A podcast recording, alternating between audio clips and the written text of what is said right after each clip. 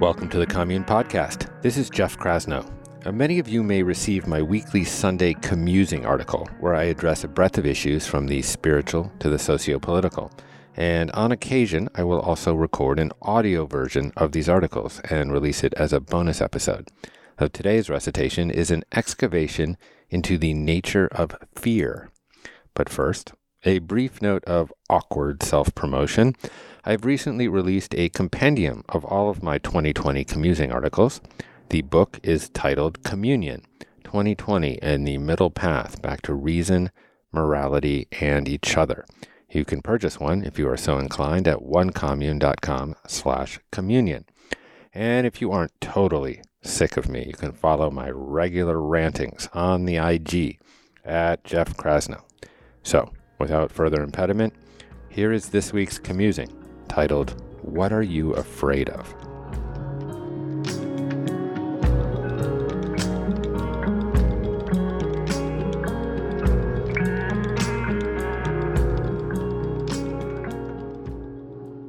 What are you afraid of?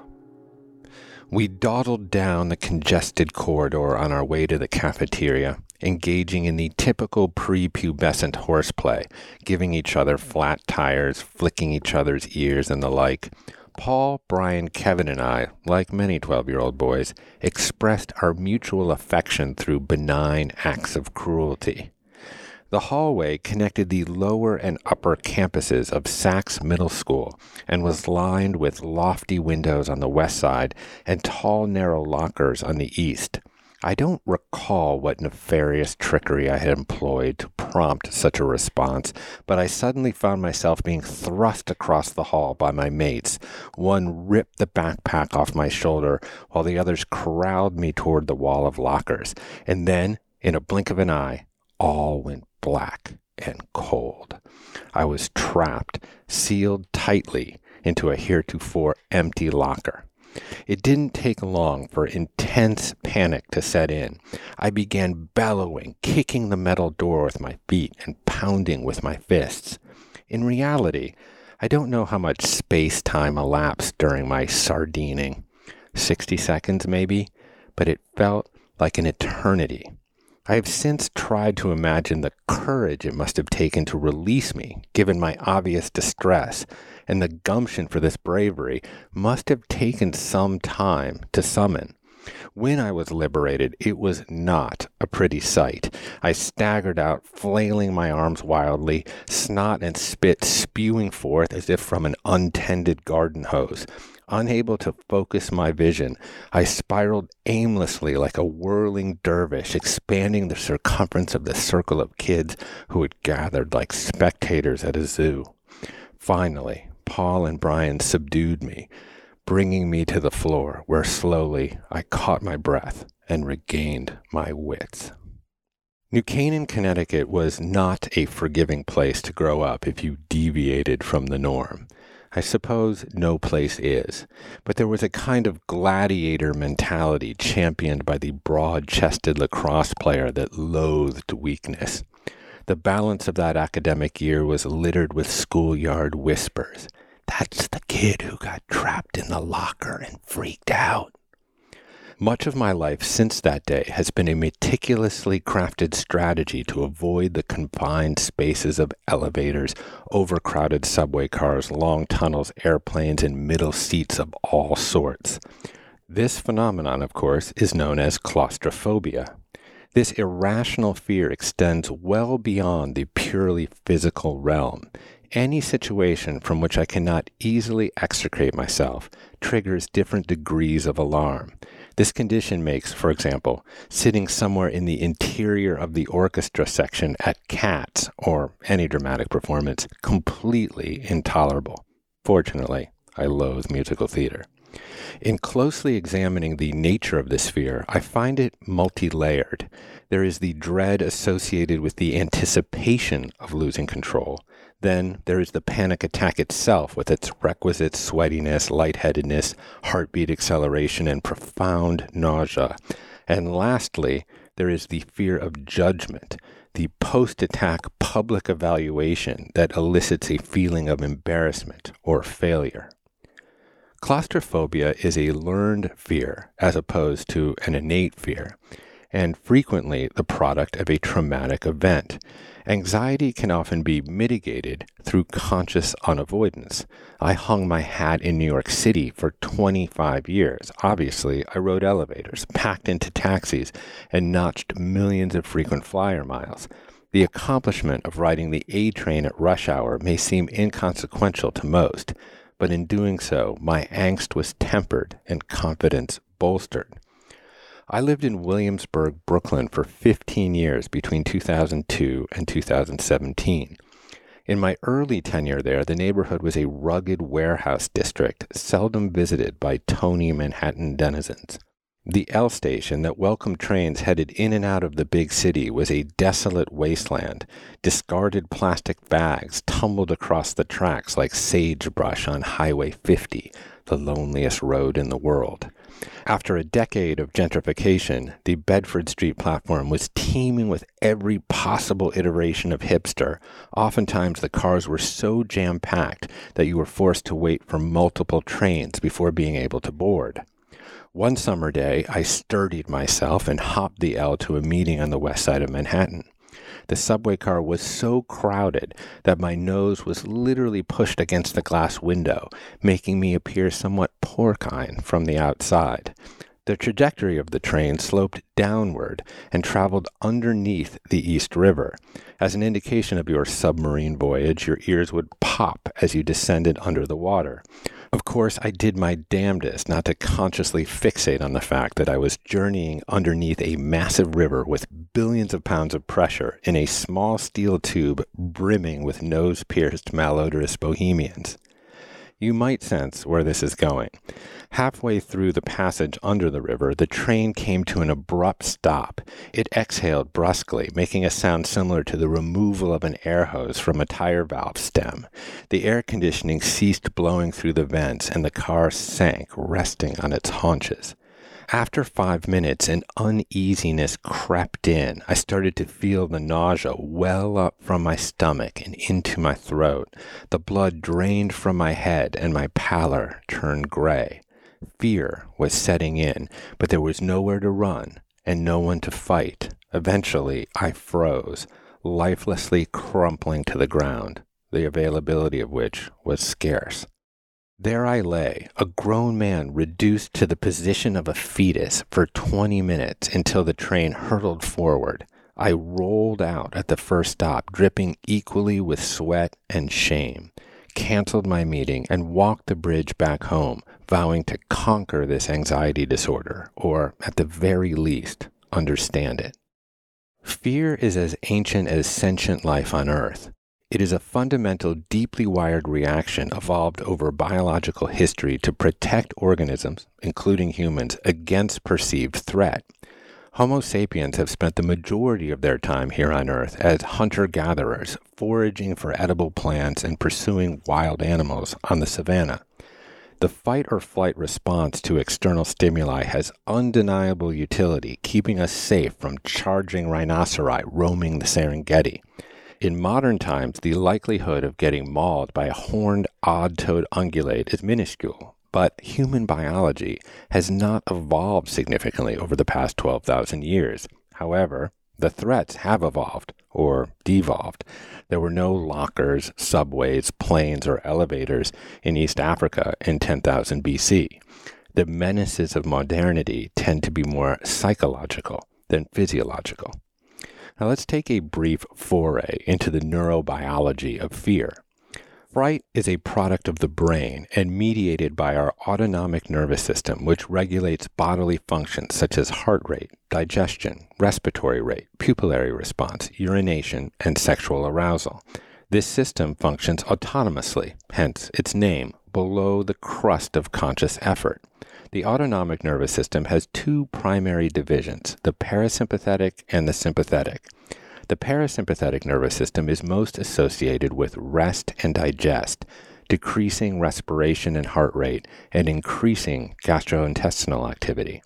The sympathetic nervous system directs the body's rapid involuntary response to dangerous or stressful situations. A flash flood of hormones boosts the body's alertness and heart rate, sending extra blood to the muscles.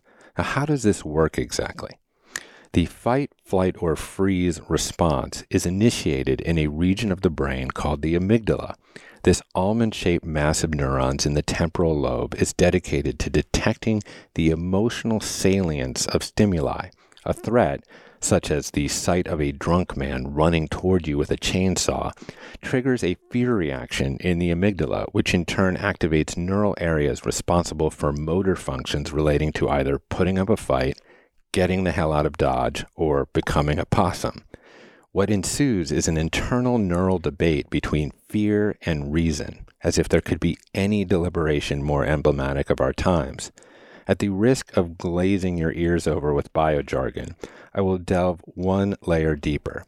The amygdala interfaces with the endocrine system via the hypothalamus. The hormones epinephrine and cortisol are secreted into the bloodstream, leading to a rise in blood pressure and pulmonary activity and a reduction of commotion in the stomach and intestines. Fatty acids convert into fuel for muscle use while pupils dilate and vision becomes tunneled. While the body preps for fight or flight, there is a simultaneous countervailing action that emerges in the hippocampus, the brain region dedicated to memory storage, that mitigates the fear response. Along with the prefrontal cortex, the rational decision making part of the brain, these centers of reason assess the legitimacy of a threat. If the hippocampus and prefrontal cortex decide that the fear response is exaggerated, they can dampen the amygdala's activity. For example, if the raging man with the chainsaw is simply being projected on a movie screen, our sensible thinking brains will overpower the primal parts of the brain's automated fear response. Uh, intellectually, I can ascribe much of my claustrophobia to my penchant for fixating on the trauma of my past and projecting it into the future as a harrowing anticipated memory. I recognize that fear is merely an emotion arising and subsiding in consciousness moment to moment. He saunters into my house like an uninvited guest at a dinner party, and as soon as I approach him, he disappears with my favorite wine glass. When my mind snuggles into the quiet cradle of meditation, it knows that my fear of confined spaces is simply a phantom of my own projection. Rationally, I know I will be fine. I can breathe and witness the fear as passing phenomenon. However, despite this insight, I still occasionally feel the pall of terror envelop me in a crowded elevator. This is what I refer to as amygdala hijack, where the sympathetic nervous system eclipses my rational brain. My friend and psychologist Hala Khouri posits that my locker incident may have left a somatic imprint. Here is Khouri's diagnosis. When we experience a terrorizing event that was inescapable, an inescapable shock trauma, the impulse to get away is not able to be expressed. If we don't discharge that energy, the impulse gets trapped in the body. For you, it's possible that each time you feel constricted, you reconnect with the intolerable feelings from that event, and the impulses to escape it also emerge. Even though the situations you describe are probably tolerable, they are associated with a terrorizing event, and your nervous system goes into overwhelm as a result.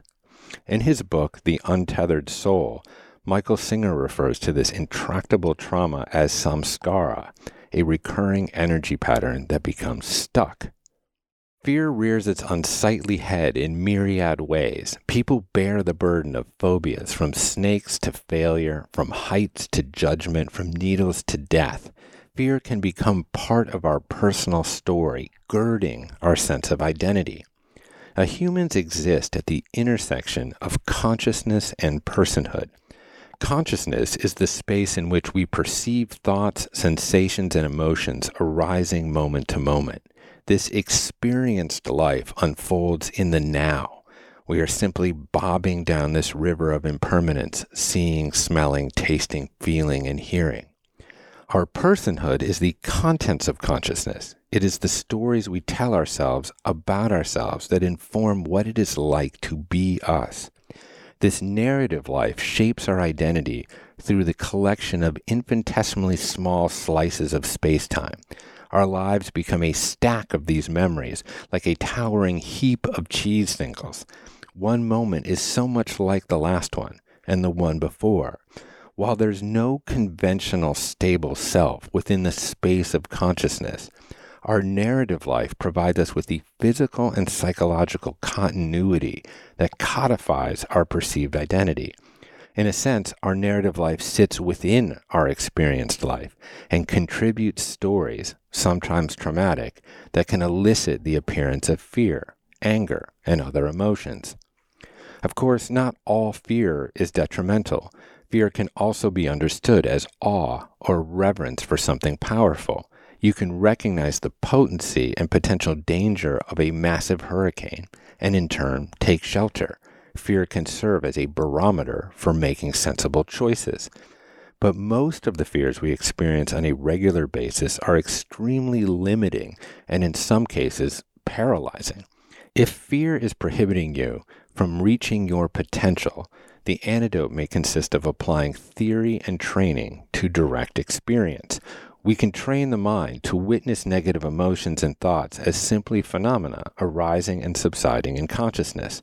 Mindfulness, sacred non judgmental presence, helps us to not fixate on or identify with old stories. Instead, we let them go. We can apply this cognitive training to playing with the edges of our fears, to experimenting with discomfort, for example, I can choose to encase myself like a vegan sausage in a sensory deprivation tank, a tight cylindrical space that would normally elicit a significant freakout. I can witness the nausea, the dizziness, and the myriad symptoms of fear arise without assigning any valence to them. If the fear becomes unbearable, I can bail out. This exercise is tantamount to going to a mental gym. I am building the muscle of the prefrontal cortex. At some point, certainly, I will be confined to a small space against my will. This absence of choice will test my mental musculature. Uh, undoubtedly, the most famous quotation about fear was articulated by Franklin Delano Roosevelt on his inauguration day in 1933. So, first of all, let me assert my firm belief that the only thing we have to fear is fear itself, nameless, unreasoning, unjustified terror which paralyzes needed efforts to convert retreat into advance. Our proclivity for personal phobias plays out in broader society.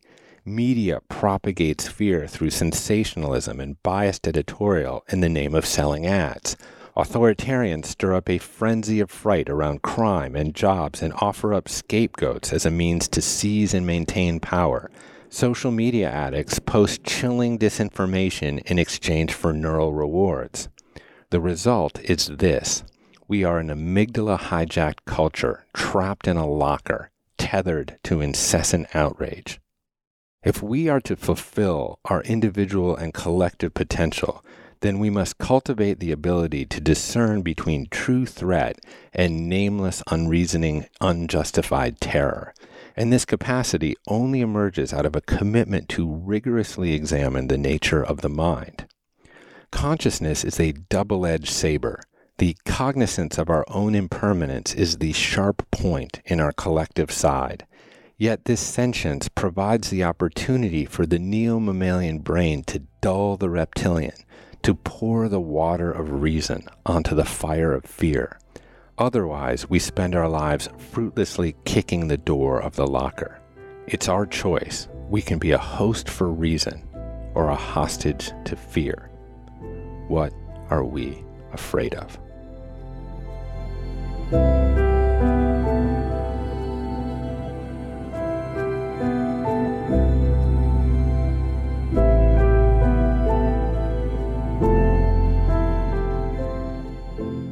Thanks a lot for listening. If you'd like to share your thoughts with me, I'm here at Jeff K at onecommune.com.